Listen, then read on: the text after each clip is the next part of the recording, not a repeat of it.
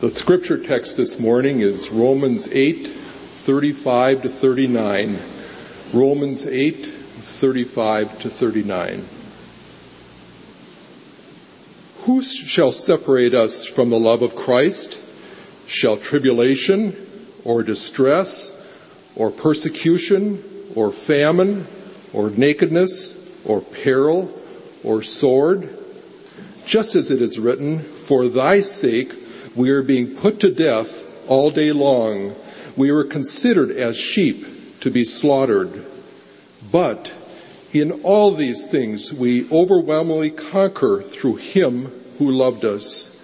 For I am convinced that neither death, nor life, nor angels, nor principalities, nor things present, nor things to come, nor powers, nor height, nor depth, nor any other created thing shall be able to separate us from the love of God which is in Christ Jesus our Lord. Amen.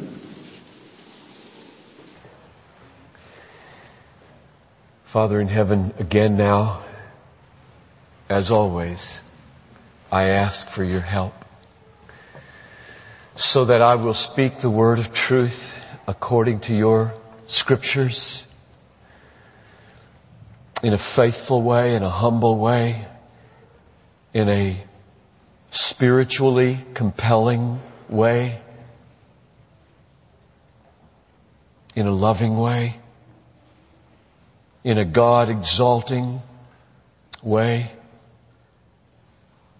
in a Christ centered way. And I pray for those who hear that their hearts would be supple in the hands of the Holy Spirit. And that you would make us tender to your truth. And that you would help unbelievers in our room here who are very welcome to be here.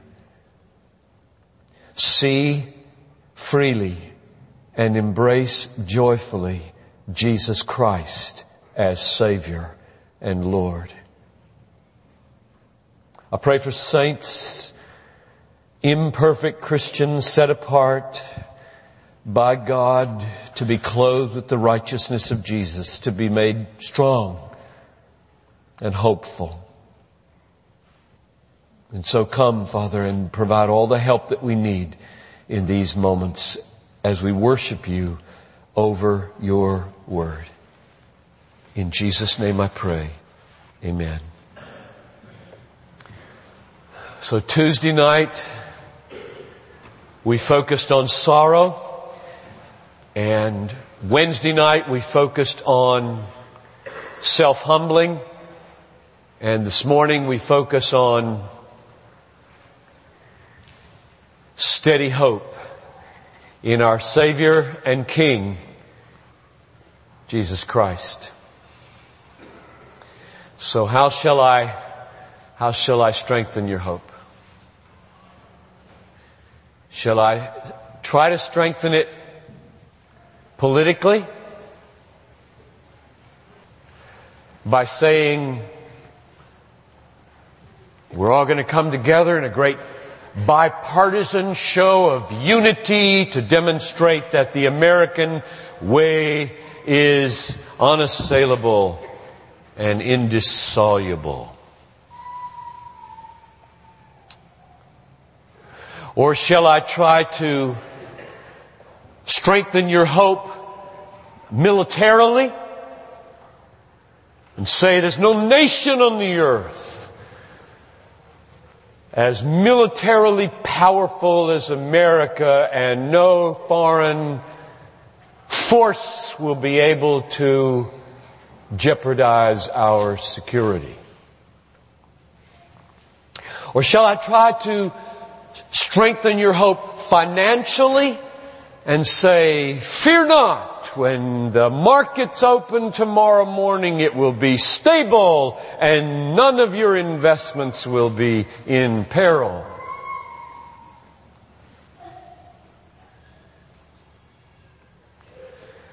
Or shall I try to strengthen your hope psychologically and direct you to one of the websites entitled Self-Care and Self-Help Following Disasters, where you can read, quote, individuals with strong coping skills maintain a view of self as competent and avoid regretting past decisions. Or shall I try to strengthen your hope geographically? You live in the Midwest. You don't live in New York and Los Angeles. Oh, nobody knows we're even here.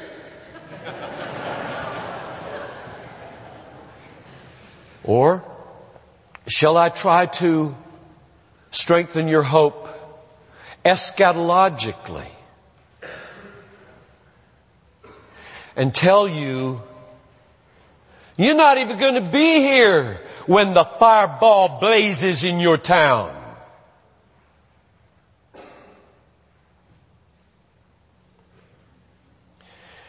Now, those six questions are easy for me to answer. The answer is no. I will not try to strengthen your hope in any of those ways. And there's a real simple reason why.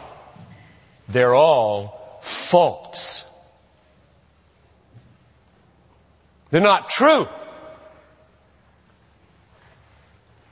American political system is not imperishable. The American military cannot protect us from every destructive force. The financial future is not certain. You may lose all your investment. The Midwest is not safe from the next kind of terrorist attack, which may be more pervasive and more deadly. The psychological efforts to feel competent and avoid regret are not healing, they're fatal.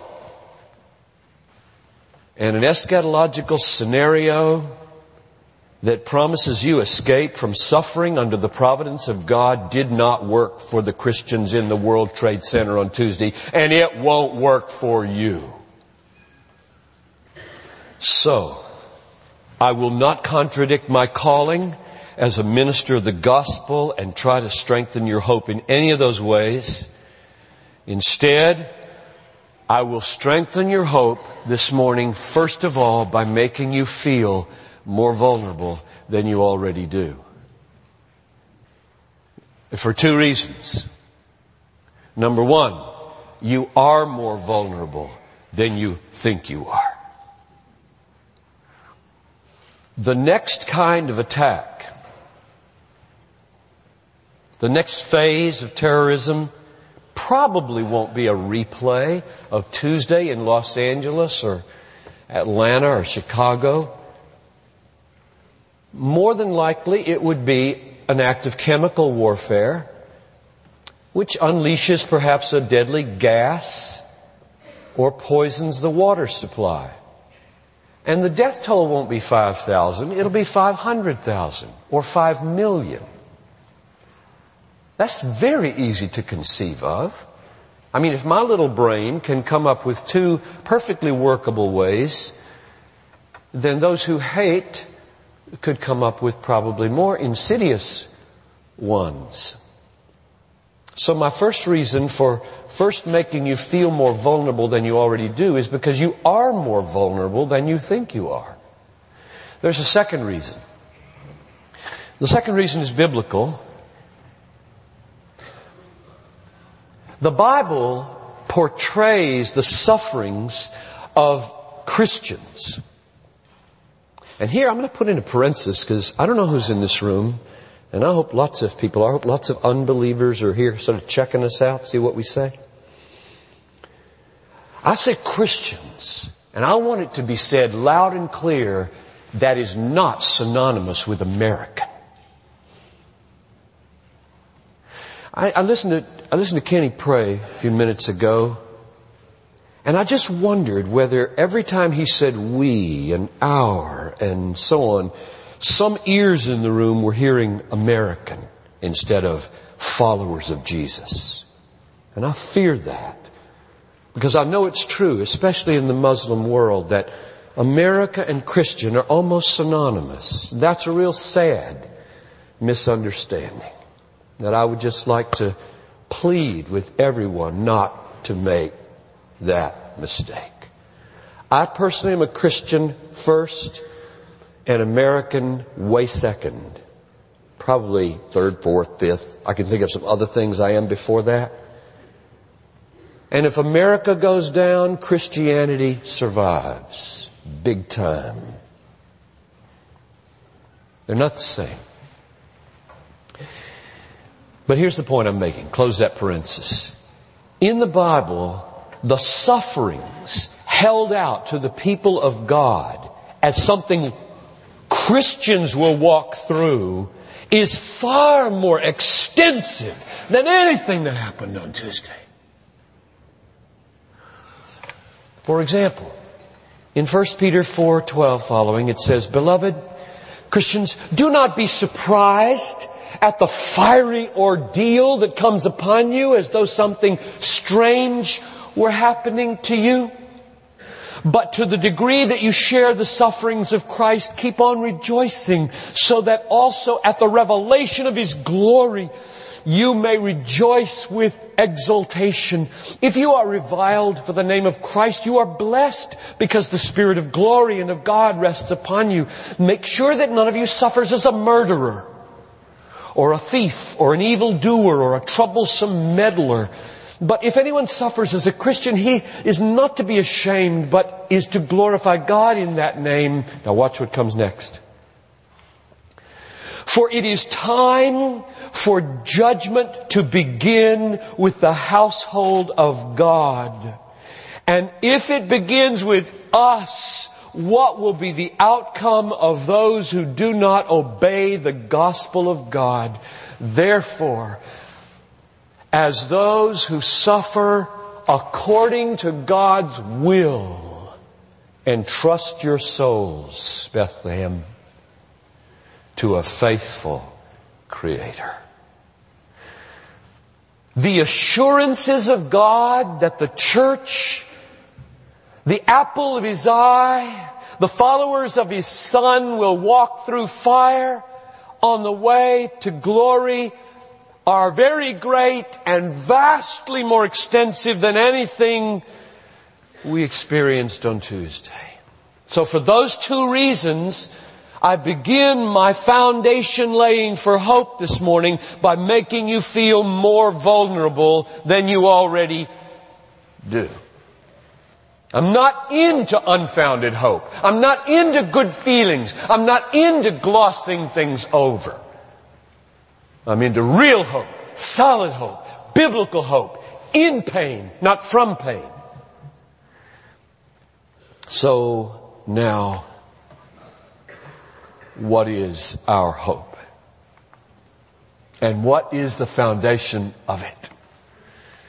Let me sum it up, then we'll go to the text and see it from God's Word, not my word. Our hope is this. Nothing can separate us from the love of God in Christ Jesus our Lord, not death and not suffering. That's our hope. The foundation of it, two things. The death and resurrection of Jesus Christ on our behalf. And secondly, the sovereignty of God. Christ died 33 AD under Pontius Pilate in order, the Bible says, to bear our sins and become our curse and endure God's condemnation so that it wouldn't have to fall upon those who are in Him. And secure for us an everlasting joy in the presence of an all-satisfying, glorious God of justice and grace. That's the foundation of our hope. the death and resurrection of Jesus Christ on our behalf, sinners though we be. And secondly, the foundation of our hope is the sovereignty of God over all events and all persons, guaranteeing that what Christ bought for us by His death will certainly become our inheritance. Now let's go to the text and see where I get that. What is our hope in this text? Our hope is not an easy, comfortable, secure life on this earth. Our hope is that the love of God will so work as to enable us to enjoy the glory of God through death into eternity with ever increasing joy forever. Now I think it would be more helpful to you if you were to look at me right now instead of looking at your Bibles. You heard it read and I just want to say it to you as an ambassador of Jesus Christ. I want to say it to you. What shall separate us from the love of Christ? Shall tribulation or distress or persecution or famine or nakedness or peril or sword? As it is written, we are being killed all day long. We are counted as sheep to be slaughtered. No. In all these things, we are more than conquerors through Him who loved us. For I am persuaded that neither death, nor life, nor angels, nor principalities, nor things present, nor things to come, nor powers, nor height, nor depth, nor anything else in all creation will be able to separate us from the love of God in Christ Jesus our Lord. That is the Christian hope. Not to escape a hijacked plane and not to be found in a burning building. And you know what? Jesus would want me to say right now, I know He would, to everybody in this room, of every ethnic variety, of every descent and of every religion. That hope can be yours freely for faith because Jesus bought it and you can't. You can't earn it. You can't work for it. You can't measure up to it. You can't be American or Arab or any other ethnic entity. Those things will not count with Jesus. Being America doesn't advance you one centimeter towards God. Being any other ethnic variety doesn't hold you back one centimeter from God. Belief in King Jesus as your treasured Savior and your all surpassingly valuable King is what wins that hope for you. That's the hope. Now let's go to foundation number one. We've seen it already. I'll pass over it briefly. The hope is nothing can separate us from the love of God in Christ. What's the foundation for it? Verse 32. He who did not spare his own son, but delivered him over for us all, how will he not also with him freely give us all things? You see the, the logic of heaven in that verse? He didn't spare his own son. Therefore he won't fail to give us everything we need in order to enjoy him forever and ever and ever. The basis of our hope is that God gave Jesus on our behalf. I deserve to be in the building that collapses, and I deserve to be in the plane that crashes, and worse, I deserve to be in hell. It is sheer mercy that I was not there and am here. They were no worse than I am.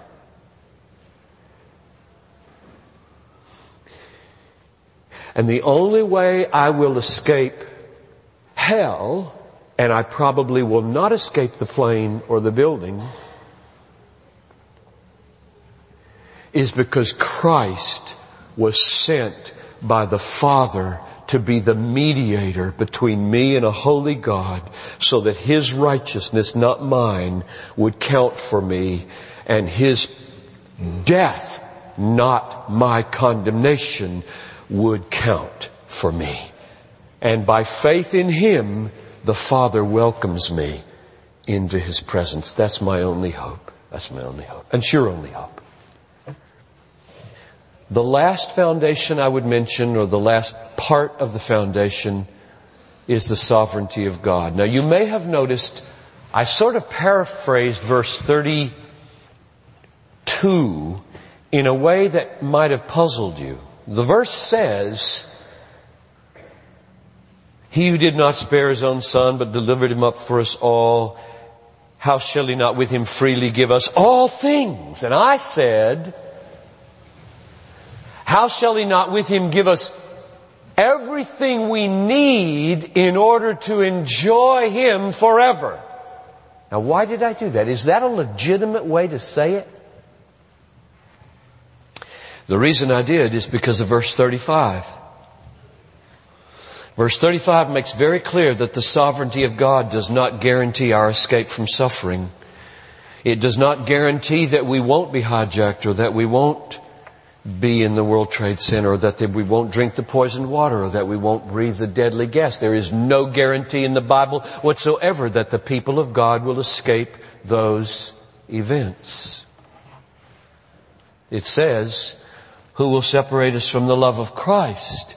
Tribulation, distress, persecution, famine, nakedness, or peril, or sword. Those are sweeping words. They're meant to canvas the whole possibility of, of trouble. Take the word peril and the word distress. They cover everything. Every kind of possible calamity Christians will walk through. I don't want to give you a, an unfounded hope this morning. I want to give you a founded hope this morning. And I do not give you a hope that you will escape these things. But nothing can separate us from the love of God. Nothing can separate us. Now you may ask, why are you, why are you focusing on the sovereignty of God as the other part of the foundation? Where do you see that in this text? Does that just come from your theology or is that, is that here somewhere? I don't see it. Where is it? Show us. Look at verse 36. Just as it is written, for your sake we are being put to death all day long. We are considered as sheep to be slaughtered. Now why? That's a quote from Psalm 44:22. Why did Paul say that? I mean, the text would flow just fine without that quotation. That's gross. We're all counted as throat slit sheep. Why did he say that? For the same reason that I began this sermon saying I wanted to make you feel more vulnerable than you already are. I learned it from Paul. I preach the way I preach because he writes the way he writes. He said it because it's true. And Christians need to be shocked out of their expectations of comfort and security. As though God owes us anything in this land. Doesn't owe you anything. Doesn't owe me anything. This is what Paul says we may expect. Sometimes it's small, sometimes it's this serious. But now here's where sovereignty comes from. I went back and I read Psalm 44 in its entirety in the Old Testament, where he quoted. Because I wanted to ask, okay, if you say your people are counted as sheep to be slaughtered and are being killed all day long, is the portrayal of the text where you're getting this idea that God has lost the reins of the universe, that He's lost control, that He's standing either idly by or hand-wringingly by and cannot change this or doesn't intend to? How are we to think about our sovereign God in relation to this event? And, and let me just read you verses 10 to 13 and verse 19 from which this quote comes. Verse 10, Psalm 44. You, God, cause us to turn back from before our adversaries. You give us as sheep to be eaten and have scattered us among the nations. You sell your people cheaply. You make us a reproach to our neighbors, a scoffing and a derision to those around us. Verse 19. You have crushed us in a place of jackals and covered us with the shadow of death. That's where I get it. So when Paul says in verse 36, we are being counted as sheep to be slaughtered, he does not mean God has lost control of the world or of his people or of hijackers or of anything. And therefore, by the way, no, it's not by the way, it's right at the essence. Therefore, radio commentators and TV commentators and Christian spokesmen need to hear this.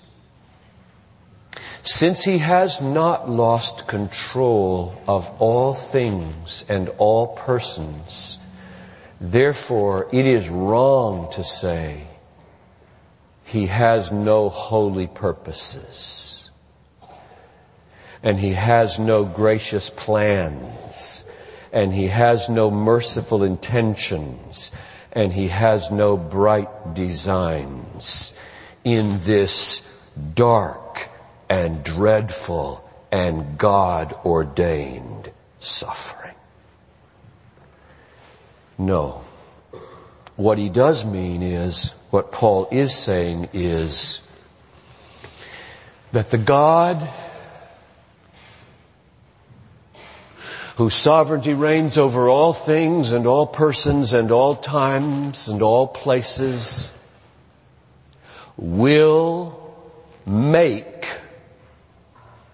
death and life and angels and principalities and things present and things to come and height and depth and powers and every other thing in all creation serve the everlasting joy of those who trust in Christ.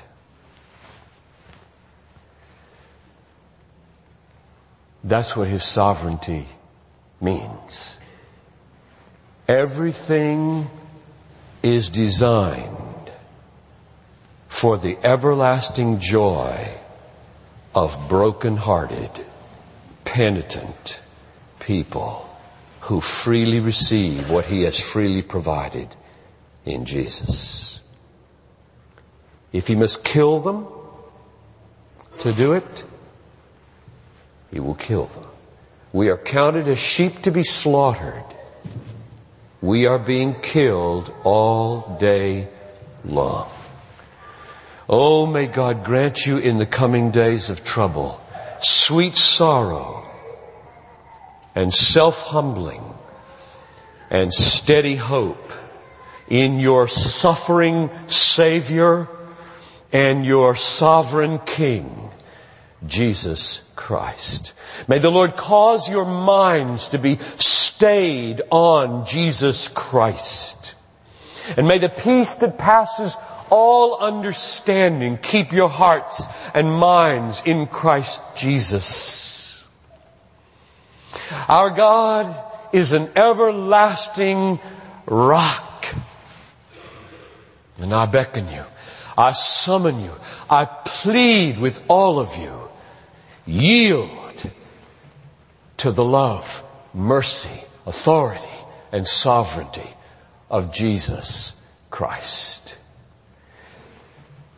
And now may the Lord who is able to keep you from falling and present you without blemish and with rejoicing before the throne of His glory, the all-wise God, before all time, now and forever, bestow upon you a peace that passes understanding and win for Himself great honor, great majesty, and great glory in the sacrificial service of your sorrowing, self-humbled, and steady hope life.